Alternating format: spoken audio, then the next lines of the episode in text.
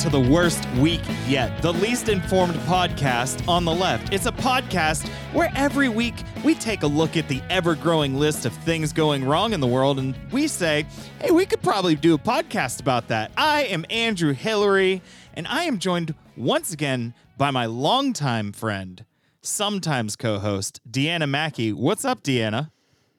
Nothing. Another bad week. Actually, you know what? It wasn't that bad. Like, uh, people gave me money for nothing this week, and that was cool.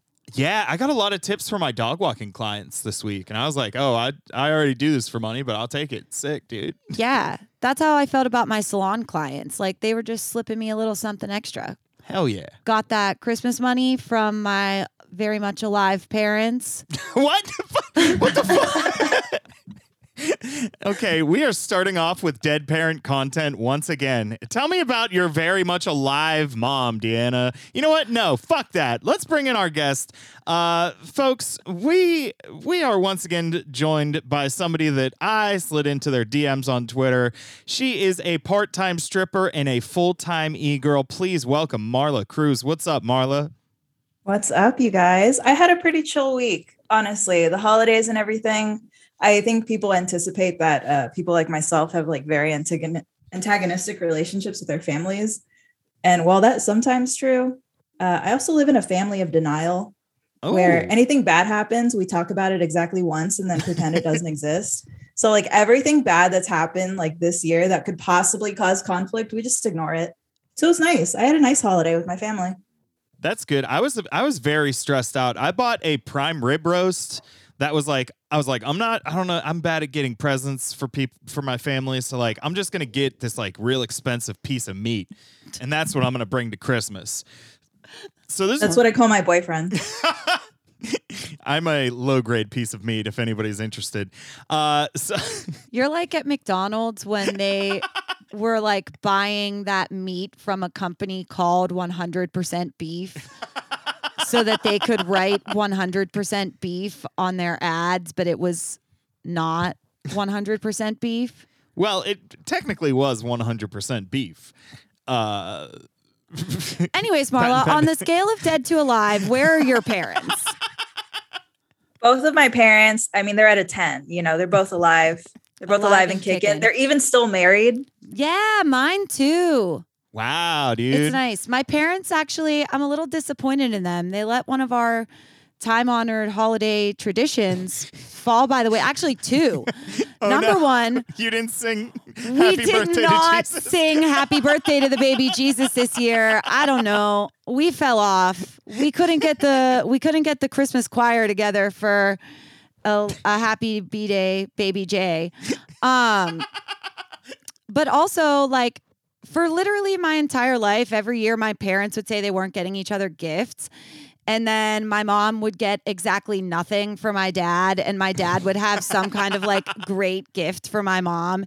And every fucking year she would be like, so fucking surprised. She would be shocked. She'd be like, but we said we weren't doing gifts. Like, okay, mom, this is the 17th year that I have personally observed this.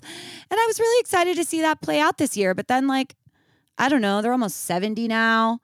They're like, we're lucky to still be live parents and not dead parents. We're going to oh drop my this whole gift act. especially in these times. I, I love that. I love that for your mom. Honestly, I should Yeah. start doing that to my boyfriend. Oh, Pretend yeah. I don't expect anything. Now got- more than ever. Now more than ever. Oh yeah, I got my husband a pair of New Balances, and he got me a pair of Louboutins. So a mismatch, a mismatch has occurred. Well, uh, I am uh, going to die alone. Nobody got me anything. That's not Yeah, true. Yeah, but you got your family prime rib. I did, and I was, eh, yeah, I did. I started talking about that because I was really scared that I was gonna fuck it up. Like a prime rib, I got a ten pound prime rib. It was two hundred and forty dollars. Jesus. and I'm like, okay, I can't screw this up. I went and bought a brand new thermometer because, like, it's relatively simple. You just put it in the oven and don't overcook it. But like, I'm still like, I'm gonna fuck this up. I'm gonna fuck this up. So I put it in the oven. I did everything like according to plan, and then I went and checked on it after the uh, 12 minutes per pound time was up or whatever, and the thermometer was like, it's still cold in the middle, and I'm like, what? What? How does this happen? I follow the fucking. So I'm like freaking out. I'm like, is my oven broken? Like it's hot, but how hot is it? And then I'm like, I don't know. And then I, I put it back in for like another hour and, or another half hour. And the, the thermometer still said like, I don't know, dude. It's like 100 or it's like 80 degrees inside. I'm like, that's not hot enough. What the fuck? But like I had to my sister was like, Are you on your way yet? And I was like, Oh God, oh God. So I I put it in the pan and I took it over and I was like, Yeah, I got this rib roast. It might might not be cooked. I don't know. And she's like, I explained to her the situation and she let me use her thermometer and it was overcooked a little bit. It turns out my thermometer just didn't work. My oven was doing fine. Um, No. Was it still good though? it was ba- it was barely overcooked. Like it was like five degrees hotter than it should have been. Which it, it like it didn't turn gray inside. It was still nice and pretty rare. So it was a good time. It was a good time.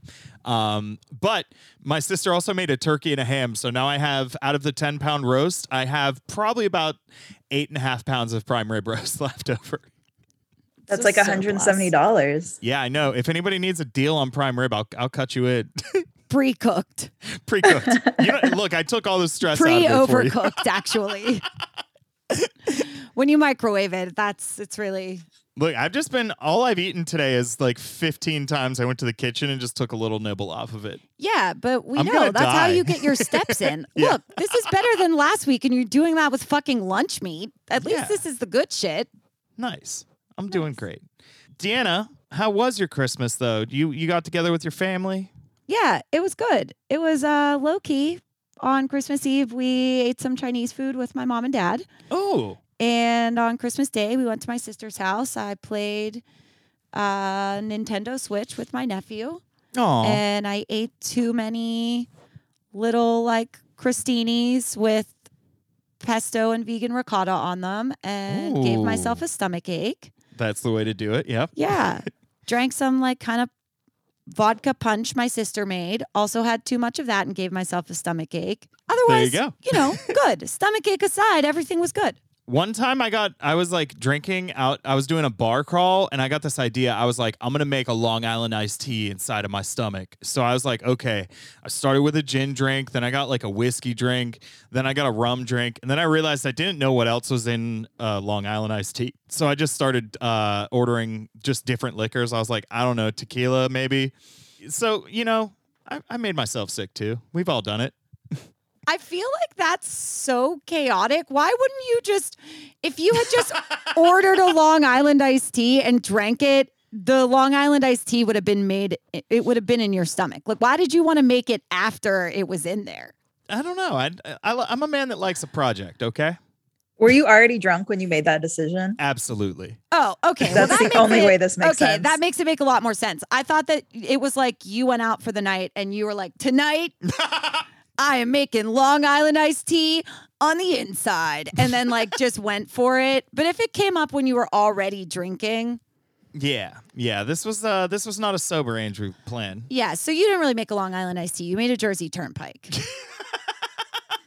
I've never heard that term before, but I'm going to say enthusiastically, yes, precisely. Oh, that's like a like an old service industry joke. A Jersey Turnpike is when you pick up the like rubber mat that you keep on the bar rail and just like dump it all.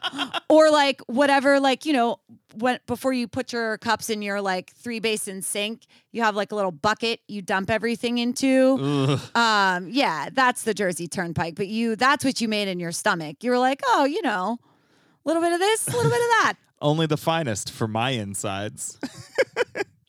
I also bought a shrimp ring and I forgot to eat it yesterday, so I'm gonna probably eat that in its entirety today.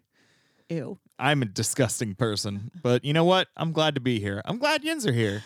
And you know who else I'm glad is here? gravy Great. Yes, my cat. Uh, but no, Deanna, I'm glad that we have our patrons. That's right. The Worst Week Yet is a Patreon supported podcast.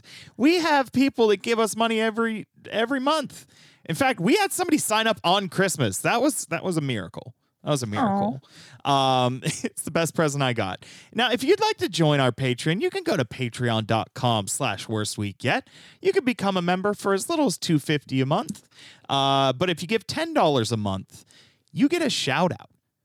So we're going to go ahead and thank our sponsors. Uh, first of all, fr- longtime friend, uh, no time co-host Amanda Pucci. Merry Christmas. she sent me a you- Christmas card. Are you okay? I'm not doing well. I, I'm okay. You know how like blood alcohol content is measured in like 0.02 or something? My blood beef content right now is over 1%, guaranteed. I don't. I. I'm actually. You've rendered me speechless with that, which is rare, and also, I am looking at Marla, and I just I. You're the regret that I see in your eyes is a feeling I'm familiar with. She's like, "Why am I here?" I, I should apologize to the guest, co host, listeners, and patrons for the amount of meat that I ate before trying to do a podcast. But you know what? I'm not gonna. Also, apologize to my mom because you said you were going to ask about my very alive mom, and you said then you said fuck that, and you know she listens, and you know she's sensitive, and her feelings are going to be hurt. Well, um, Deanna's very alive mom. I'm glad you're alive and Merry Christmas. And I hope you're doing well. Um, your daughter's in good hands here. I'm not. No, but uh, Marla's, m- not mine. Oh yeah, she's fine. Don't you don't touch me. And thank you to our other patrons G. Ryan Gaines, Chelsea Calderon, Josh Troopin, Tara, Patrick, Leave Me Alone, and CIA Brainbugs. That's how you do a Patreon plug. Splug. Splug. Look, again, blood beef content off the charts. Like, Just read the news. Let's go. you know what? We should. Re- we're not just here to talk about alcohol and beef. Although, once again, sounds like a pretty good podcast. Let's. You know what? This. this may have been the worst week yet. Once again, This is definitely the worst podcast opener yet. off. I. yeah, I'm falling off the rails. Let's talk about the news. this week, oh, this is so exciting. Uh, we are seeing a movement build before our eyes. The movement I'm speaking of, of course, is the Let's Go Brandon movement, which gained a huge, huge endorsement this week from Brandon himself. Joe Biden and Jill Biden were answering calls from the NORAD Santa tracker, which I don't understand what the fuck this even is or why it exists. But so, the, people call in and they're like, "Oh, where's Santa Claus?" And the president's like, "He's over Newfoundland, I guess."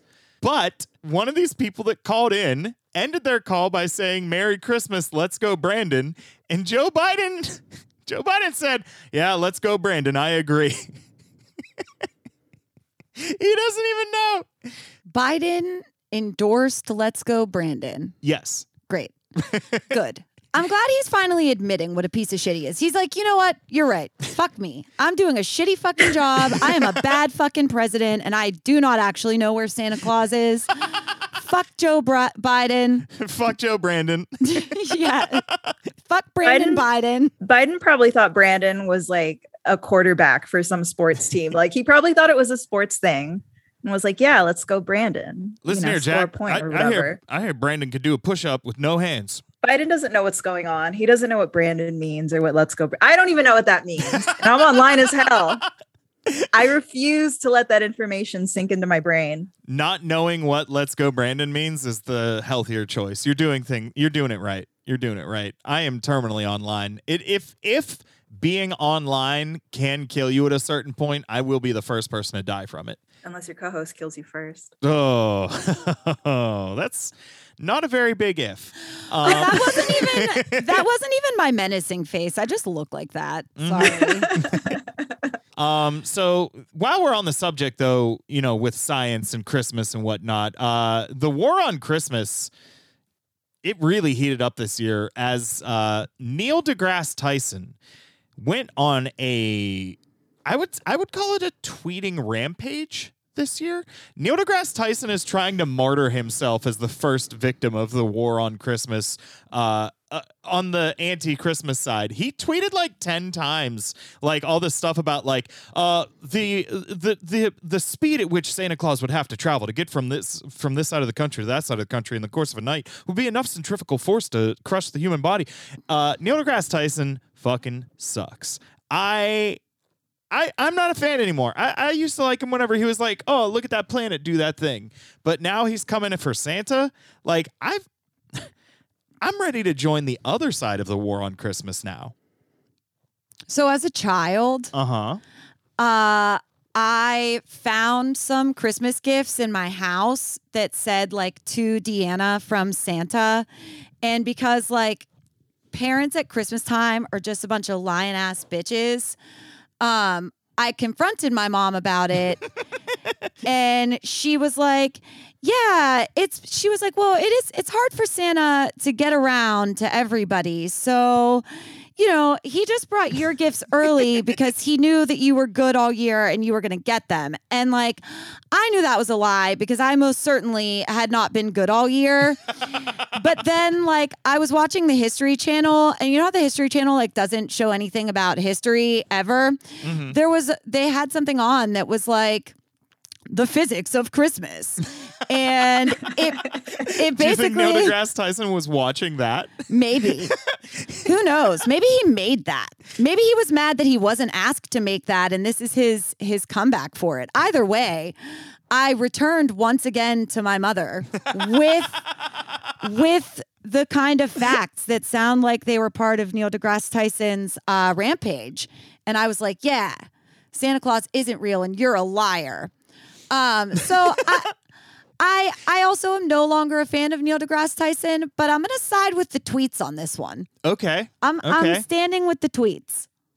See, here's my thing is that um I just don't understand why like who is he tweeting for? Like are there does he think there's children that are on Twitter that are like that are like, "Oh, I need I need you know what? I'm not sure about this Santa Claus thing. Let me check uh let me check this adult's Twitter page.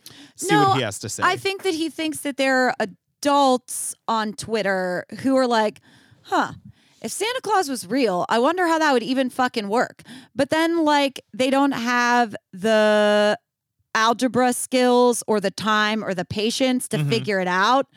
And like because Neil deGrasse Tyson's job is basically just to do a bunch of fucking algebra and then talk about it, he did the algebra and then talked about it.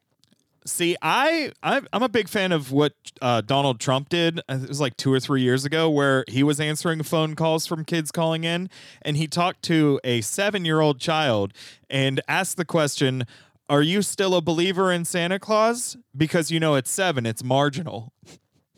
Hell yeah. Just be No. like Neil deGrasse Tyson. Just be more like Donald Trump.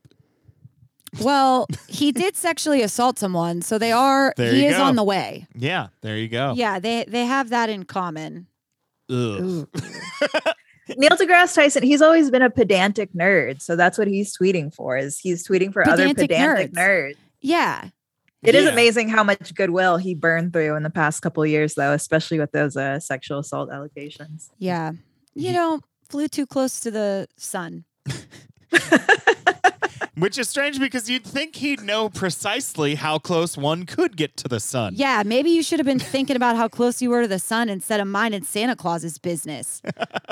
Okay, I've Yeah, switched. I've switched teams. Okay, the there we bisexual go. urge to switch teams has has kicked in. In other Christmas news, um, the Queen of England released a Christmas uh, Christmas video. I thought you were going to say a Christmas album.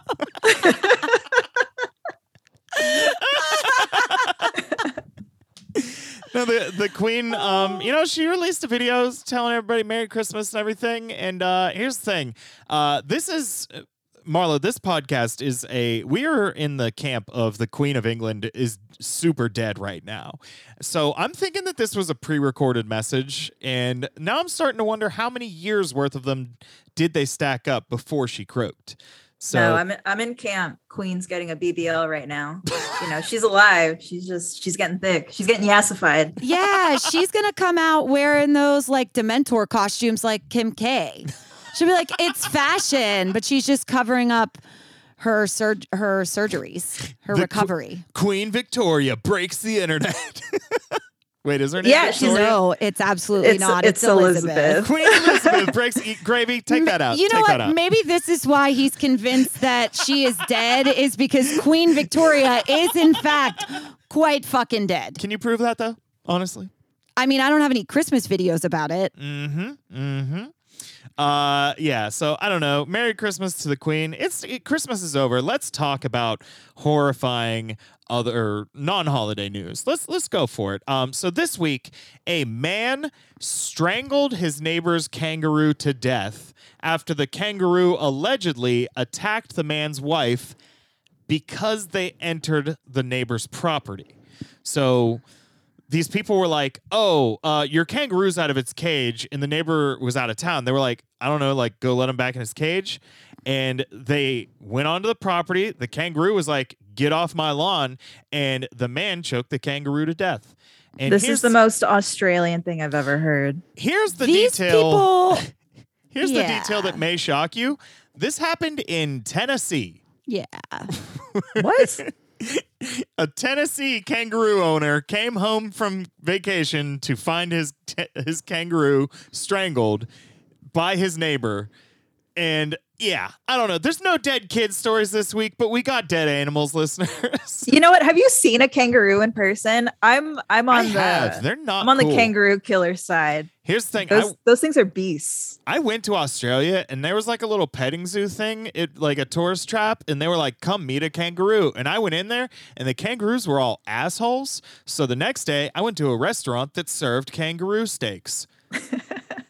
I got my revenge real quick, but you know what? I wouldn't have hurt it. I like I wouldn't have strangled the kangaroo.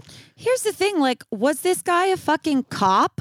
Like, he was like, Mm. you looked at my wife wrong. Now you're going to die. Like, there was no, like, what No, did the would've- kangaroo actually He would have shot it in the back seven times if he were yeah, a cop. true. But, like, the fact that he went Officer right to murder. kangaroo strangulation. Like, the fact that he could disarm the kangaroo, like, your wife couldn't have gotten away. Did she just stand there and watch you kill it? Was she like, yeah, babe, show that kangaroo? What I bet they happened? fucked so hard after that. You know they had the craziest sex. Maybe after they were she trying to fuck the kangaroo. oh no! I think that there, I suspect foul there, play. me- there needs to be more to the story. yeah, I need some details because in Tennessee and the kangaroo was there. What was that kangaroo doing there? It had to have been brought there. Somebody was a sexual deviant here. I mean, besides Neil deGrasse Tyson and Donald Trump, who were not on the scene of this incident. Uh, but was somebody here had had their sights set on the kangaroo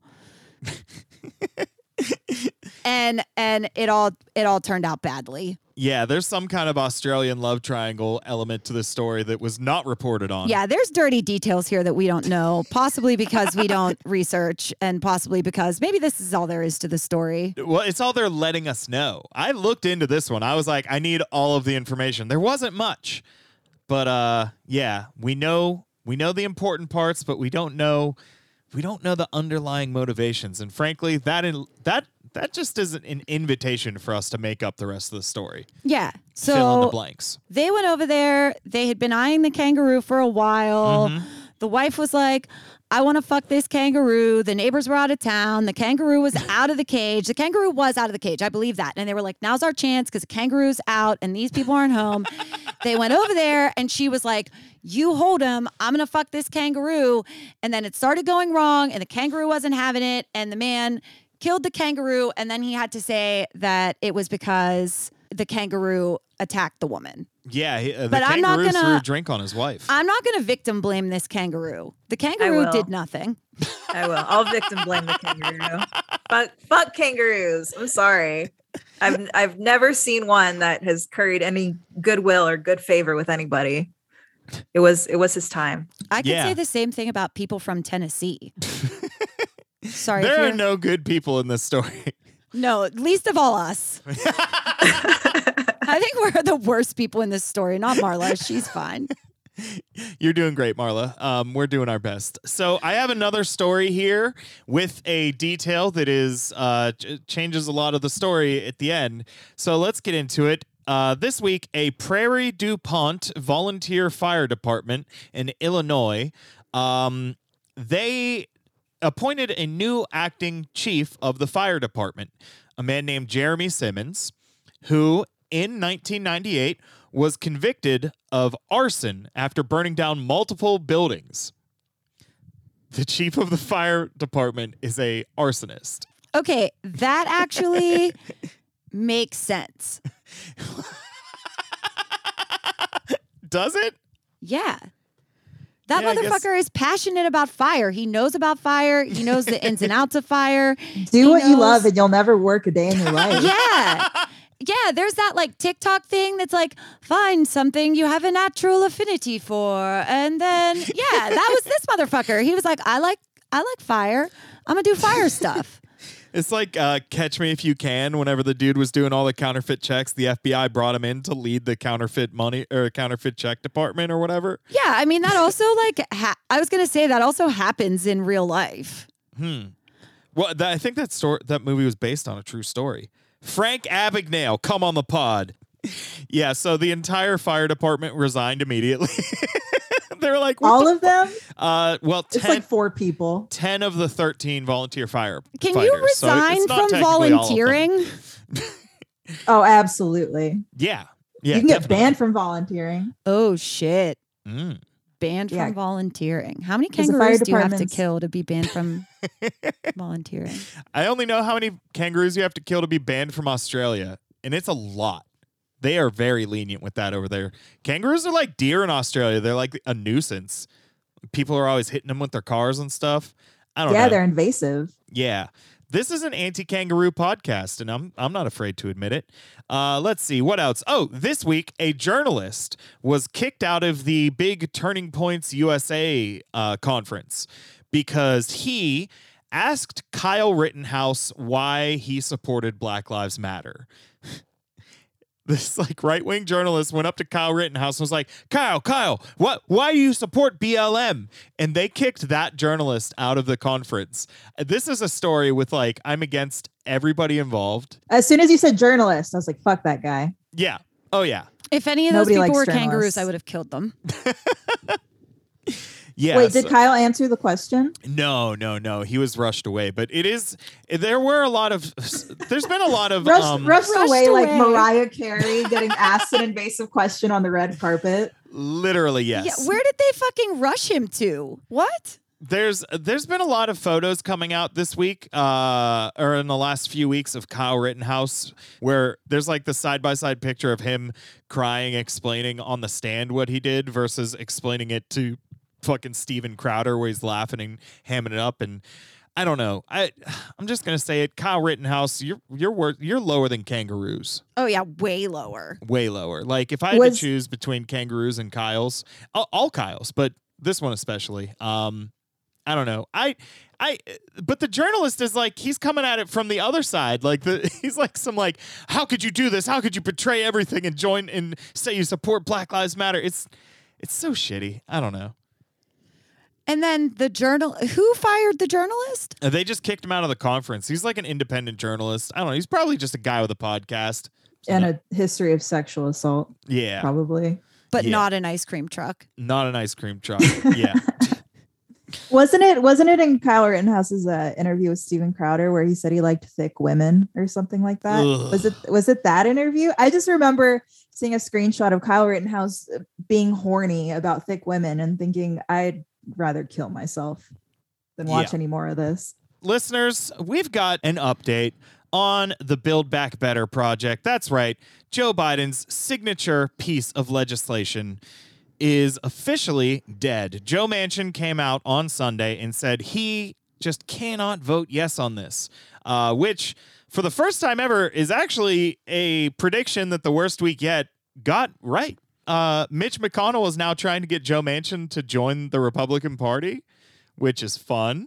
Um, I don't think they're going to do it until after the midterms, though, because Joe Manchin wants to keep his committee seats, and after the midterms, the Senate will control, or the Republicans will control the Senate. So, um, I can't wait for Joe Manchin's "Why I Left the Left" article. Yeah, Joe Manchin's going to become post left. Yeah, Joe Manchin, go on Red Scare. what else happened this week? Oh, don't make that face at me. You don't even know what Red Scare is. I don't, but I didn't like the sound of it. I didn't like the sound of it, honestly. Yeah, you're right. Yeah, I was pretty sure. Um, this week, the EPA, also known as the Environmental Protection Agency, finalized a rule that cars must get up to an average of 50 miles per gallon by 2026, less than five years away. Well, I guess exactly five years away. Um, now, this was a rule that Barack Obama had first put through, and then Donald Trump pulled it back, and then Joe Biden, he's pushing it through again. Uh, but this is also a rule. I've I've looked into this a little bit. The way that this rule works, that like cars have to have an average of 50 miles per gallon, that means that a automaker's entire lineup of cars has to average at 50 miles a gallon. So they just like they don't change how their trucks work. They just make another kind of car that gets really good gas mileage. And that's like that counts. Like that's why in like the mid uh in like the mid 2010s or 20 teens or whatever, I don't know how you say that What? There was like a bunch of like really small cars that were made because like if Chevy has a car that gets 60 miles to the gallon because it's a tiny little piece of shit, they don't have to change their trucks because it averages out. So the EPA protecting the environment. Perfect. I love so I love that we get mileage regulations instead of like comprehensive public transit. and that like the mileage regulations are just a giant fucking loophole. Mhm. Like the the whole thing is a loophole. But I will say, you know, we've been using this system at our house and it seems to work well because my husband drives a Toyota Tacoma that gets like 2 miles to the gallon. But he looks extremely cool. he actually, you know what? It's really fucking upsetting because I did not ever think that I was going to be like hauling my ass up into somebody's pickup truck.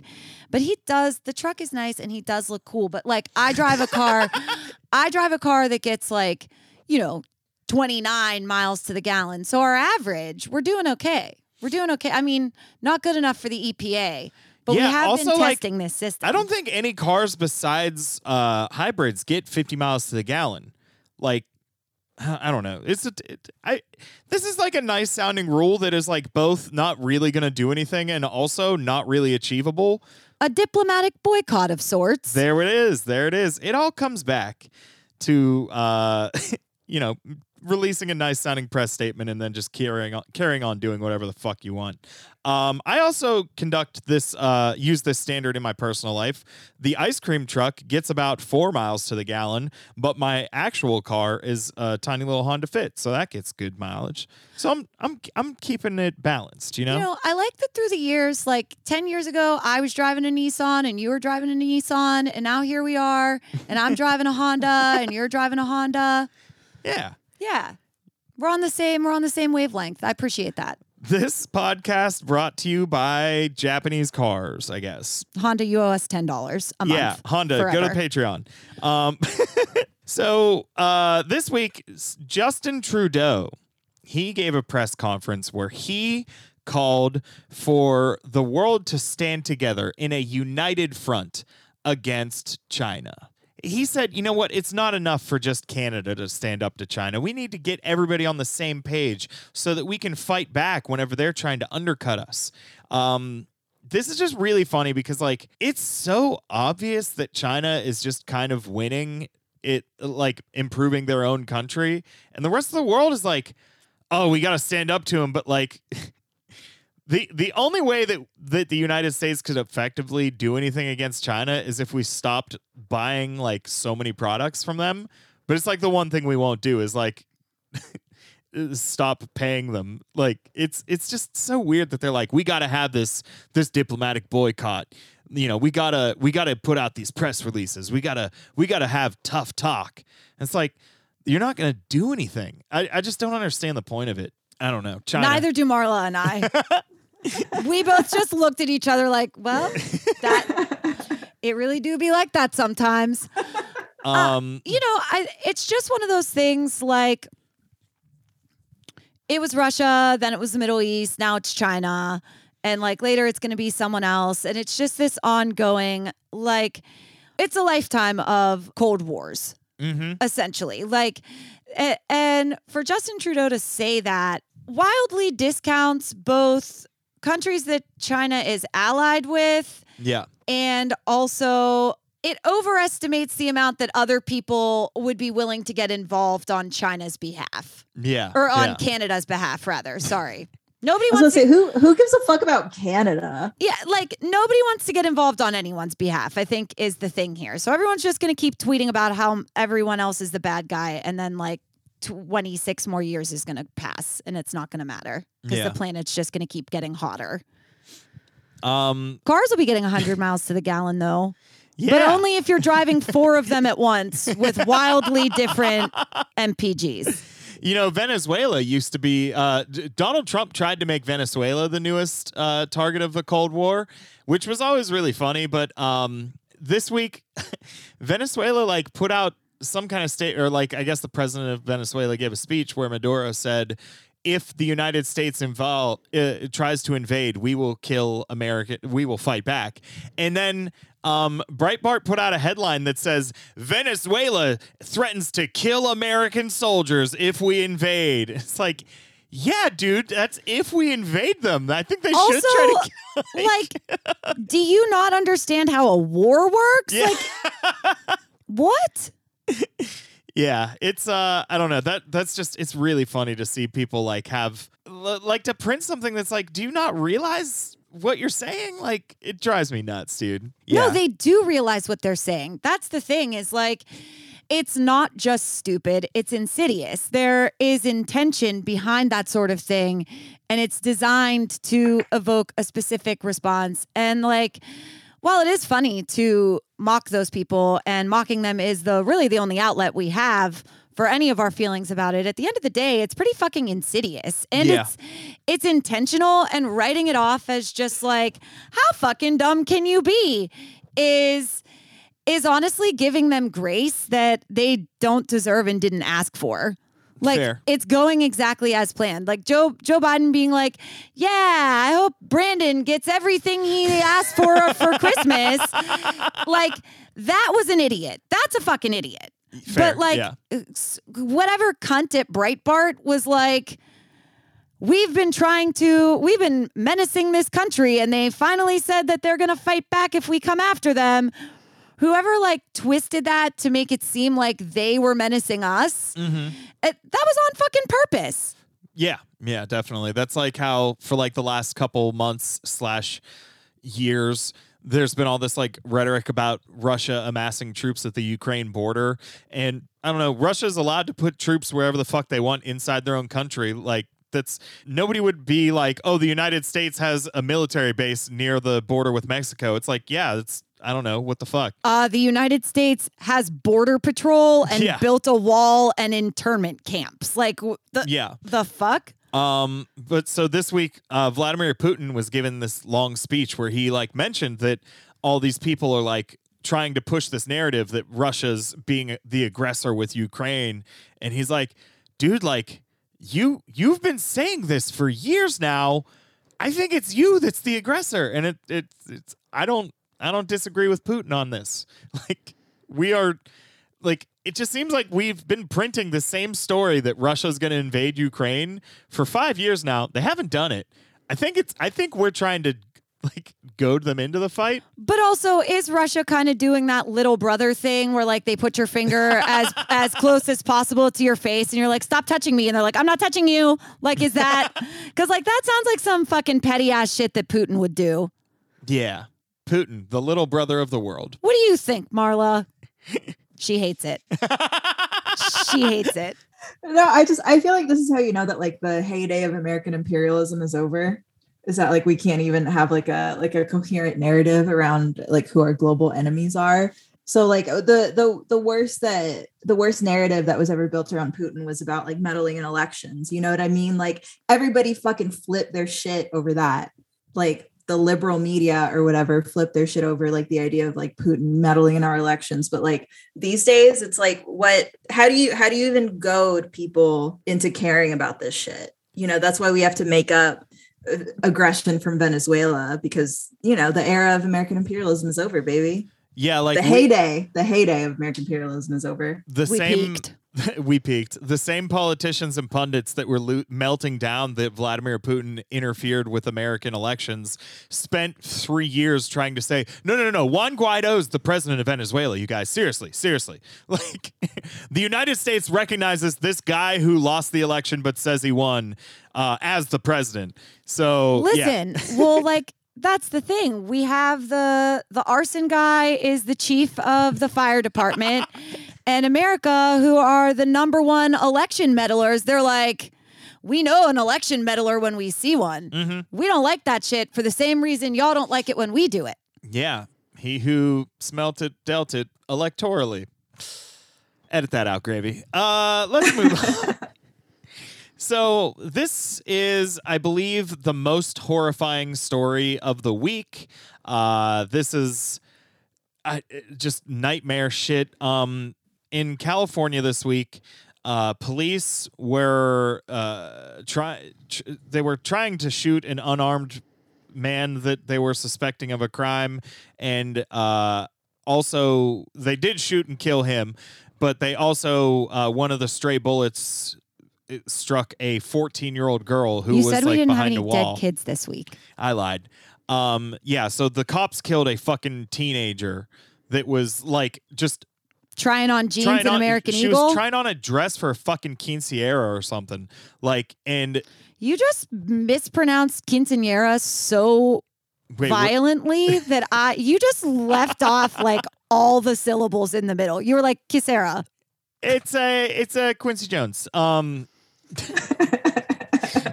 you you don't You don't have to look at me like I'll be offended. Like I, it's not like I had a quinceanera. Oh no, I just was looking at you as like the only other person bearing witness to this. Like Gravy is sleeping. Usually I look at Gravy like that, but she's she doesn't want to hear it today. I was like, did I mispronounce it that bad? And then I heard Marla say it, and I'm like, oh fuck. Anyways, uh, yeah. So the the police are fucking murderers. They this child died, and like the way once again, it's like this the way that they fucking push this narrative: officer involved shooting, like teen struck by bull, stray bullet. It's like this the person they were trying to shoot did not have a gun. They killed two people that did not have guns. Like and what what's gonna fucking happen? It's like, oh, that's you know the cost. That's the cost of having police. Sometimes people are just gonna die. Like, I, I it's just it's sickening. Yeah, agree.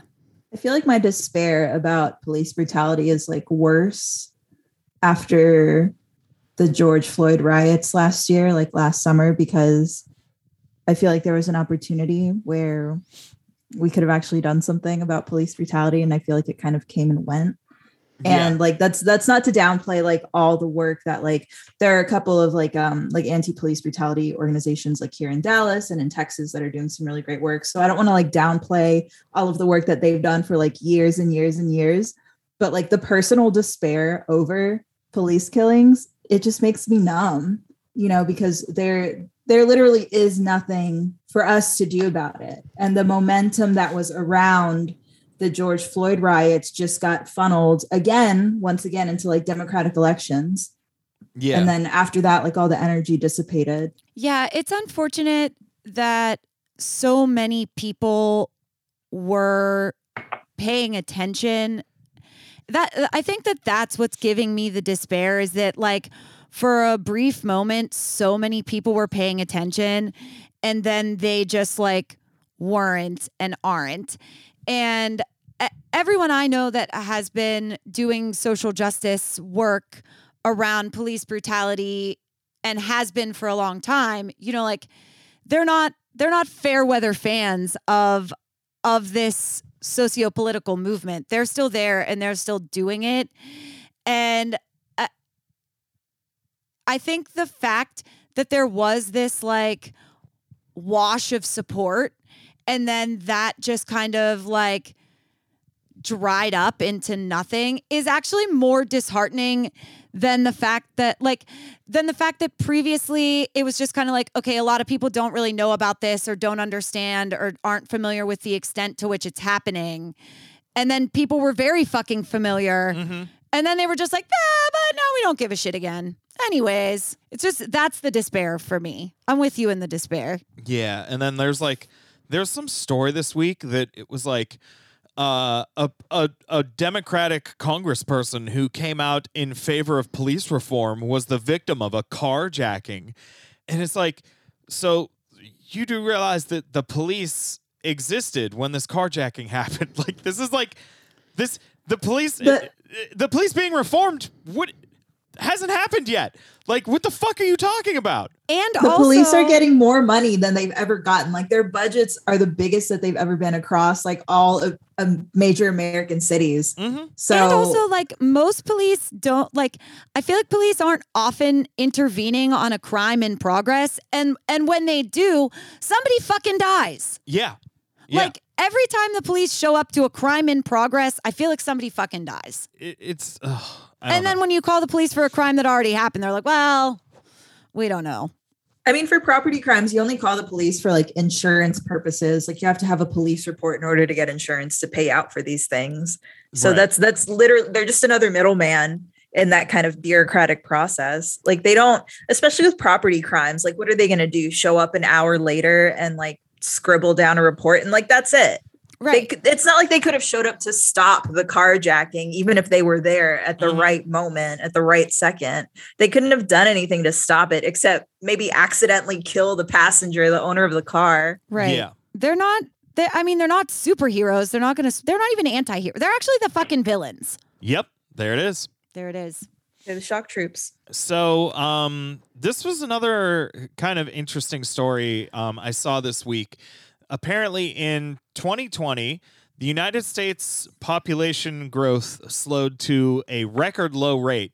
Um, only like our population only grew by a little over 300,000 people, which, you know, uh, without the context, it doesn't sound like much, uh, or it doesn't sound that bad. But this was the first year since 1937 that the population grew by less than a million. So, I mean, it's obvious why the population didn't grow, but like, Yeah, pull out game strong. Fellas are up in their pull out game. Good for y'all. High fives. Uh, actually, I found that abstinence is the most sure way to. uh, that's I've been trying to like rebrand my incel fucking shit. I'm like, no, no, no, no. I'm a volcel. No, no, no. I'm practicing abstinence. No, no, no. No, you're ace. You're yeah, I was just about That's to say rebrand. your ace. Yeah, that's the rebrand. yeah. Um, Yeah, but I don't even think that you, like I don't think you could lie about not having an interest in sex. yeah. That's a great point. It's You'd be espe- like, especially oh, so so your three thousand horny tweets this year. That was what a bit. Yeah, yeah, yeah. the like the a couple times a week where you're like, yeah. So, anyways, if anyone wants to send me nudes, lol, jk, jk, but really, show me Wouldn't your that boobs. be crazy? That would be so wild. Yeah, no, you're not convincing anyone that you're ace. Yeah, but yeah, first time uh, since 1937 that less than a million people were added to the population, and it's less than half of that. So, you know, it's clearly a bad sign. Now, we all know the reason is of course the coronavirus covid-19 still going still going in 2021 about to be covid-19 in 2022 why are they not changing the number that's what i want to know Hi, sorry, I have a, a an opinion. Okay. what? what is happening right now? Uh, oh man. Um, I can't even blame it on my beef to blood content. I don't know Yeah. what the fuck is wrong with me. I'm sorry. Um, maybe my beef to blood content is too low. Yeah. Either way, I mean, you said that it's a bad sign that the population did like didn't grow. Mhm. I mean, it doesn't bode well that so many people died that we're not showing as much of an increase in population as usual, but like what are the numbers on on the actual birth rate? And also the the opinion is uh, is it actually a bad thing if we're not just reproducing at a dizzying rate on a planet that is overcrowded and quickly depleting resources and reaching its carrying capacity for human life like Yes and no, because like the problem isn't that there's not enough resources or anything like that. Like there's there's more than enough food to feed every person in the world. There's more than enough like it, it's just resource management. Like that's that's the thing that like when people say like, oh, the planet's too crowded, it's literally not. Every human being that exists on Earth could fit into a space smaller than like the state of Delaware or something. Like it's not overcrowded at all. It's just that the way What do that you mean they could fit into a space the like- size of Delaware? Like, would like it? standing back to back. Like it's it's oh, not overcrowded so we at all. We could fit into Delaware if we were gonna reenact Astroworld. Like what? No, like Yeah. like uh I've I've read about like the the science behind like what our planet could su- could support like we could easily uh support over 10 billion people if the resources were managed correctly. So it's I mean that's a that's a huge if like that's obviously not going to happen, but it's not as simple as just saying like oh there's too many people. Like that's that's not accurate. No, I I don't think it's as simple as saying there's too many people. Right. But in a world where the resources, where the fact of the matter is that resources aren't going to be managed more effectively, um, I just maybe I just think maybe you know not inviting so many people into that hellscape against their against their will and without their consent. I see what you're saying. Um, yeah, I mean, it's. I'm not saying it's like a bad. It's like a unambiguously bad thing uh, that the population growth has slowed, but like there are like problems that will happen whenever there's a lot more aging people than there are young people. Like I don't know, like societies aren't set up to deal with that well. Uh, that's why like certain countries encourage people to have children to like keep the population at a steady growth or but, they do that by like being like oh hey if you have babies we'll give you money. The united states is like yeah you're on your own but uh we're fucked. Well anyways we weren't talking about covid. We can get back to that. Were we talking about COVID? yes. I thought we were talking about population decline. well that's why the population decline is because of covid because the horniest people died. All the Yeah. people that were fucking raw on and not on birth control, they all died. That's why we're having population. Everyone problems. whose pullout game was weak died. Well, I'm learning a lot more about myself today, I guess. I don't know. um, maybe I am ace if the horniest people died. What did you? I was going to say, what did you just learn about yourself from that? I got really concerned. Yeah. Well, I have that effect on lots of my friends. So, uh, coronavirus, COVID 19, it's bad. It's it's real bad. The the Omicron variant is just exploding. The director of the Natural National Institutes of Health says we could see a million cases per day, which is concerning because like with the Omicron, fewer people are experiencing serious symptoms, but if we have like 5 times as many people per day getting infected, at a certain point that fewer percentage is like still a larger gross. I don't know how math works that well. We should get Neil deGrasse Tyson on the pod. I was just about to say that, but I wouldn't actually want him here. Yeah, me neither. Um, it's also concerning to me because people not showing symptoms or not having as dramatic of symptoms, it's much easier for them to write it off as like, oh, this is just a seasonal bug. This is whatever.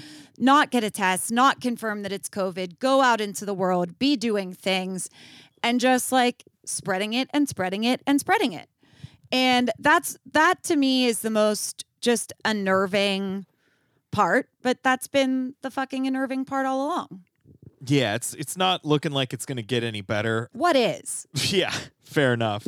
Good news, folks. This podcast will probably continue for quite a while. Uh, this week, France, the United Kingdom, and Italy, and a few other countries reported their high, highest single day case numbers. The United States would have probably, it's estimated that we did on Friday, but like a bunch of states just don't report during Christmas. They're like, yeah, you know what? We'll take the weekend off. Uh, so we've started to see like a lot of things are getting canceled now. Like the NHL suspended a week of games and announced that no players will attend the Winter Olympics after like I think like 120 players tested positive for COVID in like 4 days or something. COVID is the real cancel culture. Yeah, yeah. You'd think Republicans would hate COVID more with all the things that are getting canceled because of it. There we go. We're an hour in. I just did a good one. Are you okay? Are you okay? No, definitely not. But like you led into the COVID segment by being like, Yeah, so COVID, bad. It's pretty bad, bad. And then you just congratulated yourself for making one good joke an hour into a podcast. Actually, I led into the COVID segment by saying COVID 19, it's almost 2022. Why is it still that number? Which I probably should have edited out. yeah, I Um, was going to say I wasn't going to bring that up again because I thought you might want to get rid of it, but oh I guess. no! Oh no! It's all in there, baby. It's all in there. I constantly say, "Edit that out, Gravy." She doesn't even know how to use a computer. She's a cat. Yeah, I feel like the uh all the the COVID, you know, security theater, the public health theater that it's I feel like it's completely out the window. I mean, Texas, like where I'm where I'm at and where I work, like it's so it's so stereotypically bad. You Yeah. know, I work I work in a really big club. And by big I mean like it's out of a warehouse, two stories, at least a hundred dancers working every weekend, every weekend night Wow. and there will be i kid you not like 200 people in the building and maybe 7 to 12 of them are wearing masks and like we when i say we can't wear masks at work i just mean like if i tried to do it i wouldn't make any money and i would have to like fight people about it Mhm. Wow. so there's no mask mandate there's no vaccine mandate the only time i ever had to show my vaccine card was when i traveled up the uh, the west coast from california oregon seattle um, whenever I was going through there, it's the only time I've ever had to practice like any sort of like public health, COVID hygiene. Cause when, when you're here, like nobody cares. Like my family doesn't care either.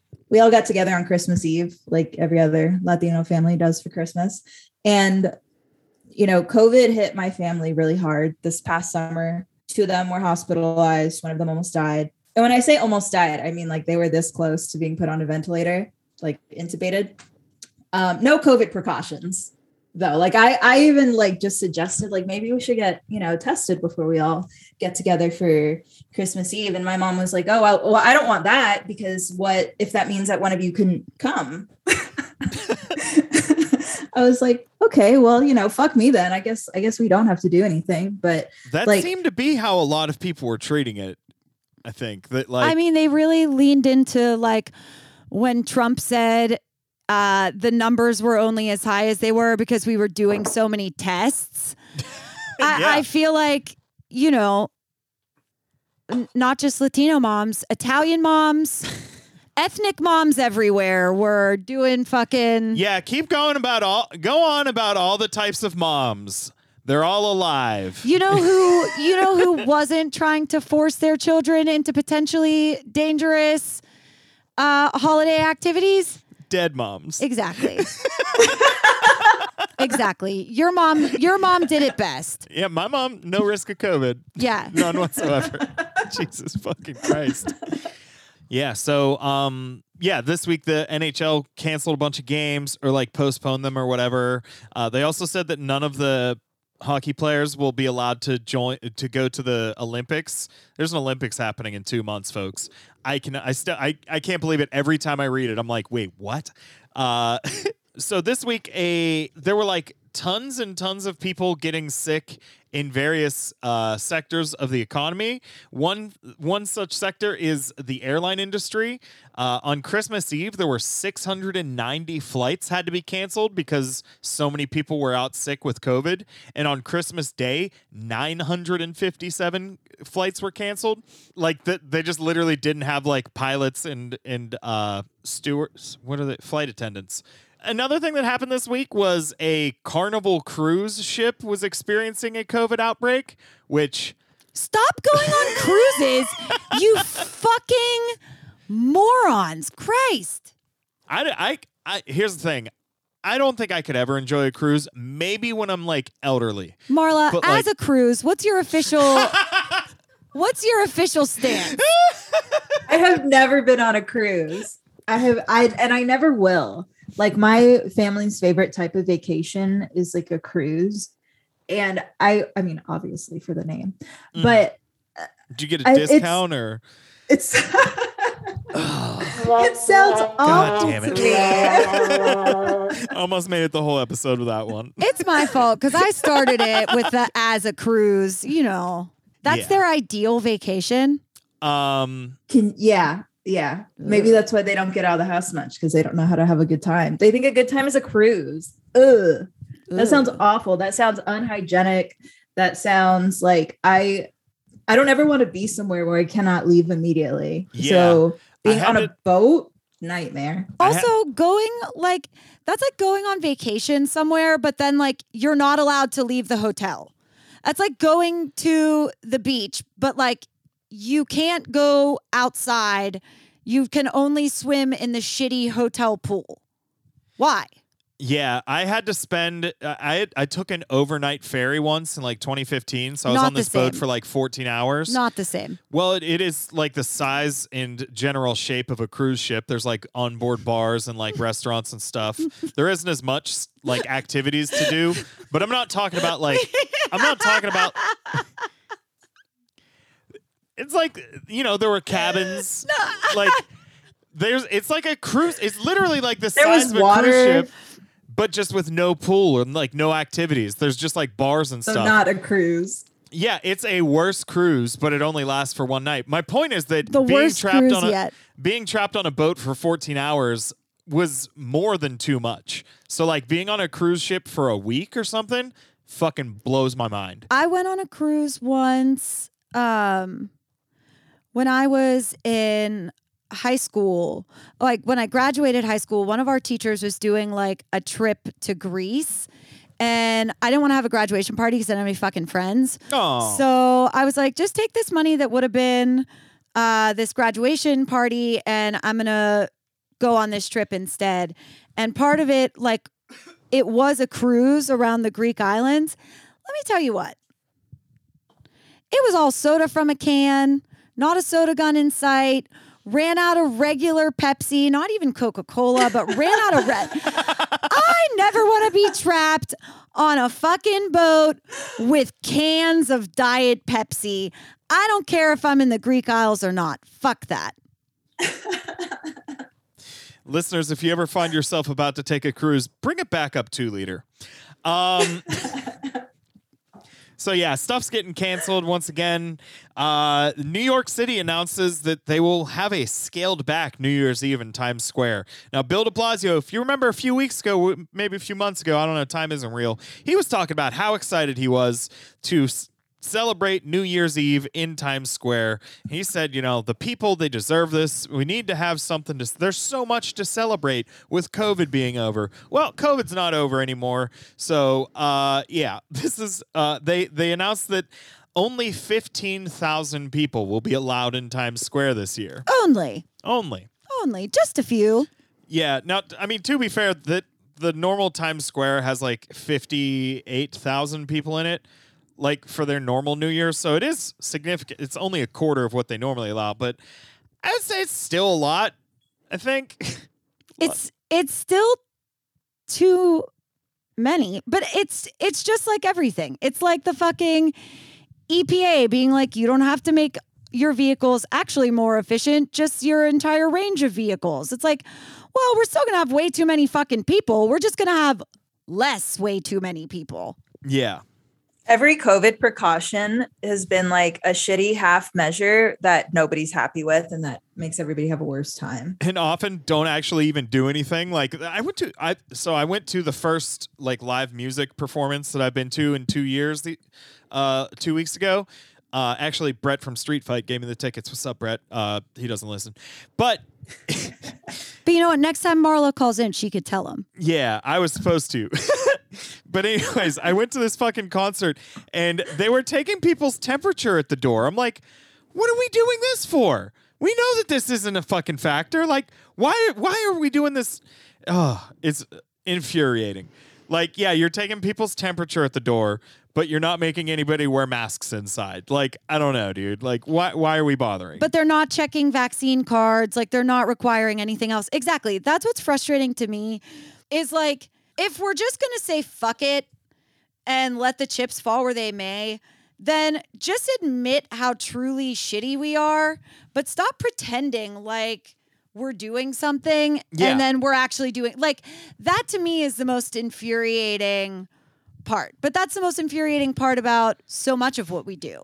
Yeah. Well, uh, we haven't got to the most infuriating part yet Okay, so if you remember just a week ago, we were talking about how Jen Psaki, uh, Biden's fucking press secretary, was like being a real smarmy asshole about like, oh, should we just send free tests to every American? Real, real fucking piece of shit, that lady. Uh, so this week, Joe Biden announced a plan to send 500 million rapid tests to every American household. Well, to send 500 million tests, uh, at least one to every household, not 500 to every household.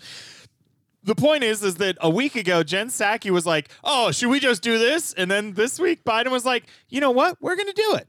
We're gonna do it." And uh, still not the most infuriating part because uh, the most infuriating part is in October, Joe Biden was presented with a plan to ramp up production on rapid tests so that for the holidays every american could have access to tests to to prevent a big run on them before the holidays that was in october and joe biden rejected that plan so two weeks ago, Jen Psaki was like, "Oh, should we just do this?" Then this week, Joe Biden was like, "We're gonna do this." And oh yeah, by the way, somebody told me I should do this two months ago, and I didn't listen. We live in hell. Let's go, Brandon. What's the testing situation for you guys over there? Because over here, like appointments are wide open. There, there are lines, but it's only because they're understaffed. You know, it's not that People are like driving out in droves to get tested. It has to do with staffing issues. So I don't know what it's like up north, but down here, people are still, you know, Well, I've been pretty much just staying in my house, so I haven't I haven't gotten tested. Like I was like, I'll get tested if I get uh, symptoms, but I haven't experienced any symptoms yet, so I have no idea. There, I was going to say, unfortunately, I don't have a good like a good finger on the pulse of what it's like on a large scale because in the parking lot behind the salon that I work in, a like mobile testing van uses that parking lot as their setup space. So I've been able to get tested. Like it's it's supposed to be appointment required, but I've been able to get tested there every time I've needed a test. I have heard from other people that it's that it's harder to get in for tests, but but I'm wondering if that has less to do with lack of availability of testing and more to do with like now these appointments for tests get treated like any other kind of a like employers aren't aren't doing the thing where they're like, "Oh, you had a COVID ex- exposure? Well, take today off, get tested, find out." They're like, "Oh, you had a COVID exposure? Well, it would be nice if you got a test on your own personal time." Yeah. So like I think that, you know, if you can go get tested in the middle of the afternoon on a Thursday, you can get a test. But like if you're a nine to fiver and you would need an a, like a 7:45 a.m. test, I think those are the people who can't get in. So it's it's maybe less to do with availability of tests and more to do with like people are treating it like a dentist appointment where like if it's just like oh, it's not convenient, like okay, well, I'm just not going to schedule it for that day then. Well, you know what they say, if you don't take the test and don't find out you're positive, you don't have to not go to work. You don't have to not go to Christmas with your mom. if only I knew what that was like. Uh oh, brother. um so, you know, a lot of people were bullying Joe Biden about about this fucking press conference. So there's some there's some uh there's some suggestion that maybe people posting about how fucked up Jen Psaki was was for saying, you know, sarcastically, should we just send out tests? There's some people saying that maybe that pressure worked. And another piece of evidence that maybe bullying the president could lead to positive results is this week Joe Biden announced that he is going to push he's going to push back the student loan repayments or the start of paying him back. I don't know how to say what I'm trying to say. He's going to kick the can down the road a little bit thanks to everybody's posts. Uh, Deanna just dropped her weed pen and spilled her water in this in a fluid motion. So sorry, I'm falling apart. I think I'm the one falling apart. You just like watched it happen. That, was like a secondhand fall apart. so yeah, uh, student loan repayment has been deferred again. So it's not they're not gonna you're not gonna have to start paying your student loans till May. There's no uh, there's no moves being made to like figure out what we're gonna do once they have to start getting repaid because like there's a lot of people that both with like the child tax credit ending and student loans restarting, they're going to have like this major hit to their monthly finances. And there's no real plan on like how to mitigate that. But you know what? Maybe if we can postpone it a little bit, something will happen. Like a comet, Ooh, like a like a mass extinction event. it's my favorite kind.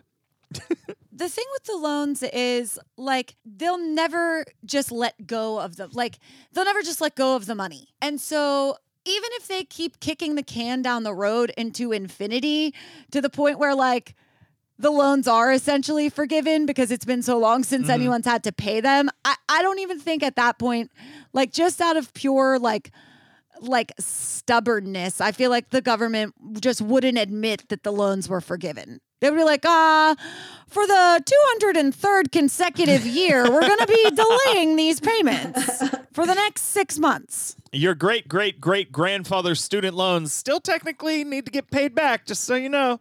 We're not sure when, though, because things are pretty rough for the American people right now. COVID 2000 is uh, it's running ramshackle through us. Ramshackle. I don't. What was I What does trying to say? mean? Rampant? Is that what I meant to say? Rampant. There it yes. is. Listeners, why? Uh, this week, uh, our final our final bad news story has to deal with uh, friend of the pod, former President Donald Trump.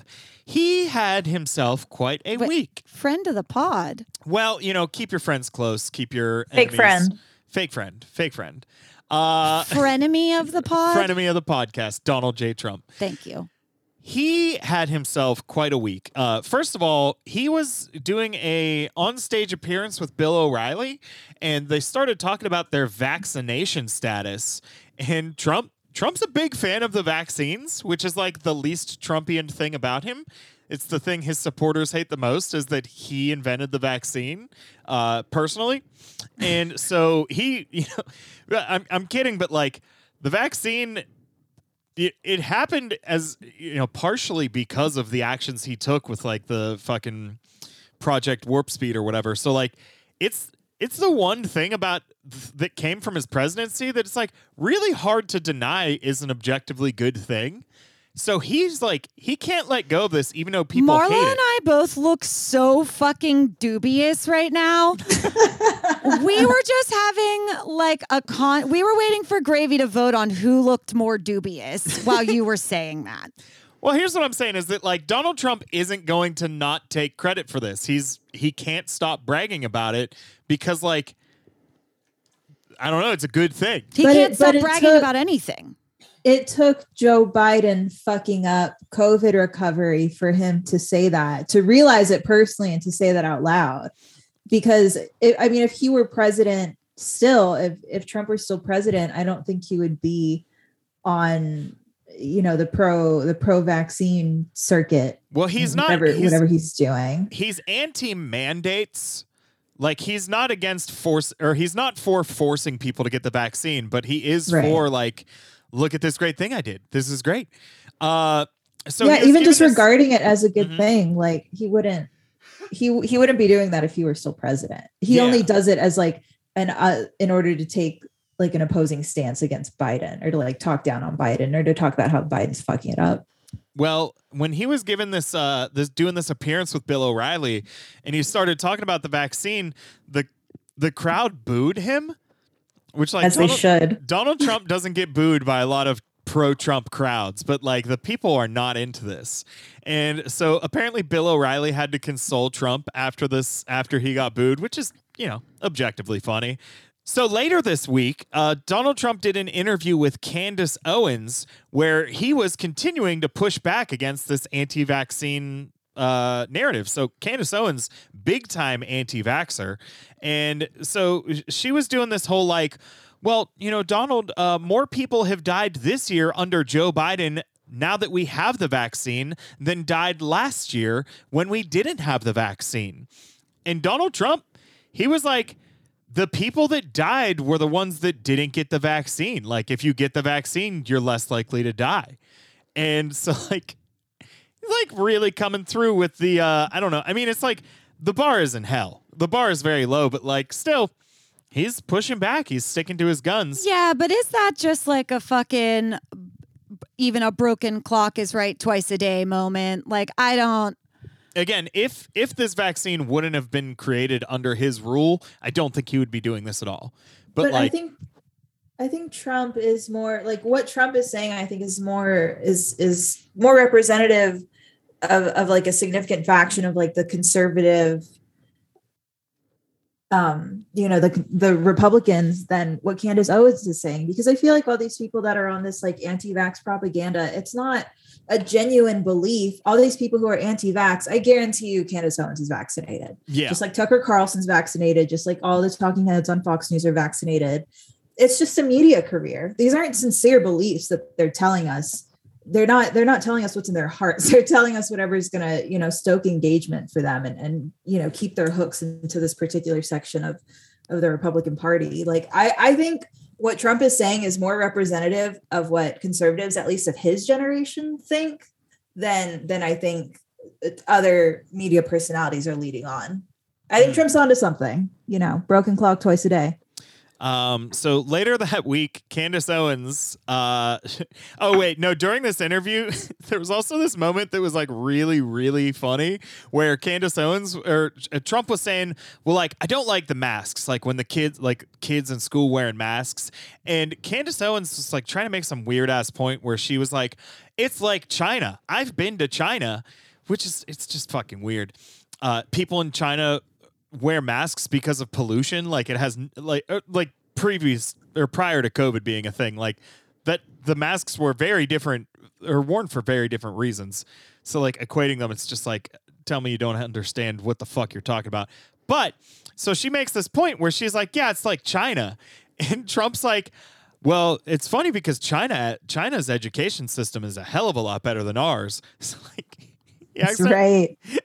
I mean, again, he's blo- broken clock right twice a day, but like, I don't think, I don't think conservatives like it whenever you can like objectively point out the things China does better than us. So it's funny that Donald Trump did it. I mean, here's the thing is so much of what he said all along was like eh, they latched onto it because it struck a chord with them, but like it, he was not necessarily saying it like for them. He was just saying stuff. That's like like he is a person who I feel like is frequently just like fucking saying stuff Yeah. and what's infuri- what was always infuriating to me about his his followers or his supporters was like the people who were like he says what he thinks um i those people okay i could understand but the people who like aligned with him because of because when he said what he thought it was something incredibly shitty like those are the people that are disappointed right now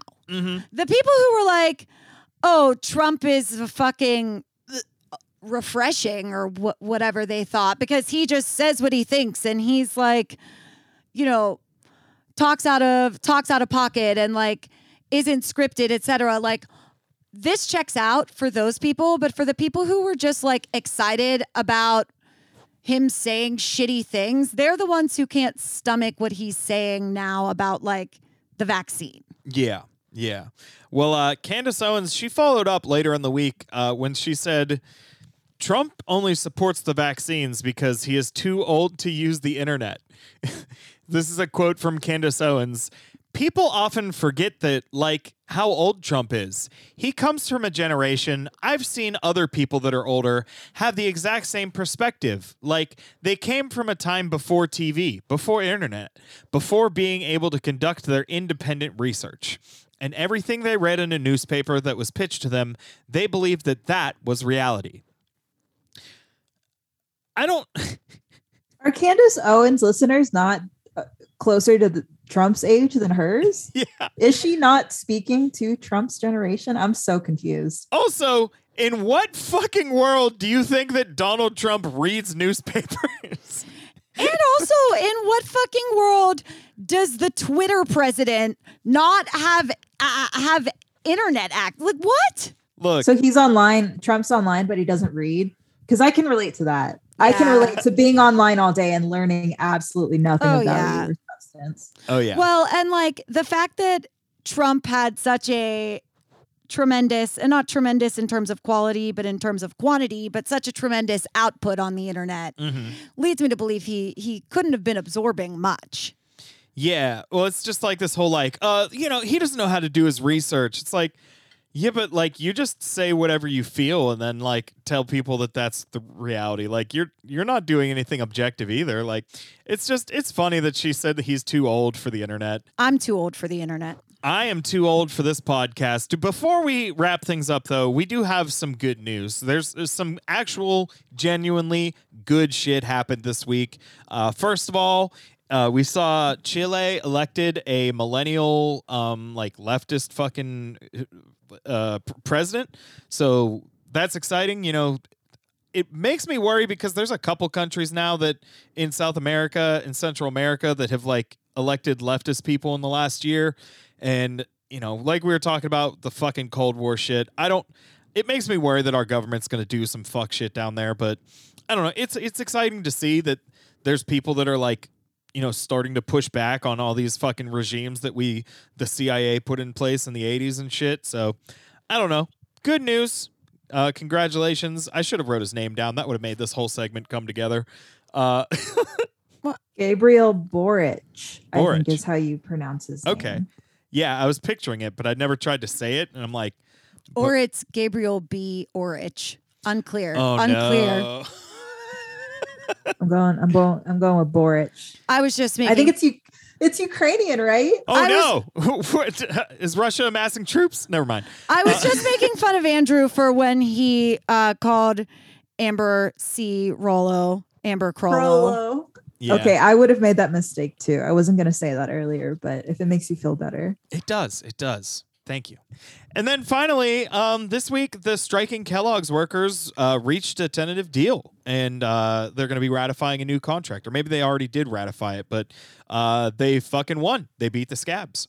Love it. Love to see it. I Yeah. love a I love a good proletariat. Fuck you.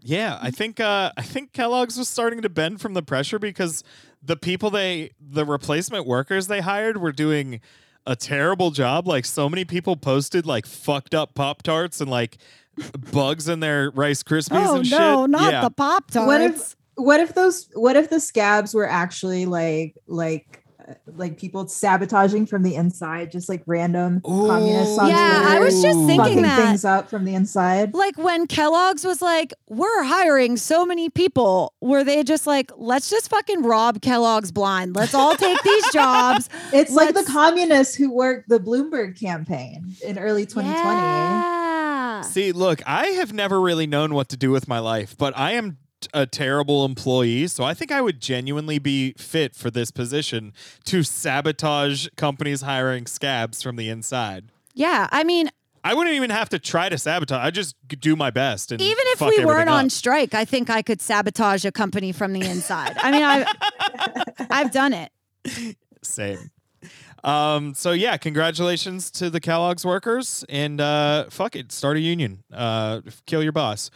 Uh Marla, thank you so much for coming on. This was really fun. It was nice to hang out with you for the day. Yeah, this was a good time. Um I'm, I'm I'm glad to add some southern flavor to this very Yankee podcast. No offense. Love y'all. we love you too. Um where would you like people to find you? Do you want to plug anything? Uh, unfortunately, I'm on Twitter and also on Substack. My Twitter is at Prole Peach, and my Substack is my name, Marla Cruz. That's C R U Z dot substack dot com. Uh, I'm just, you know, your average sex worker advocating for decriminalization of sex work and talking about socialist politics. And I also bake a lot. So if you like to see pictures of cookies and pies, you can follow me on Twitter for that. Ooh. But I had a great time here. This was a lot of fun. Hell I yeah. haven't done haven't done a little podcast in a minute, so this was nice. Thank y'all was for nice having me. you. You're welcome. Um Deanna, do you have anything to plug? No. Okay. I, I mean, I just, I'm in the same place doing the same shit. You know, find I- me on Twitter, I guess, at D D D Deanna. That's Deanna with four D's. That's it. Fuck That's yeah. what I got.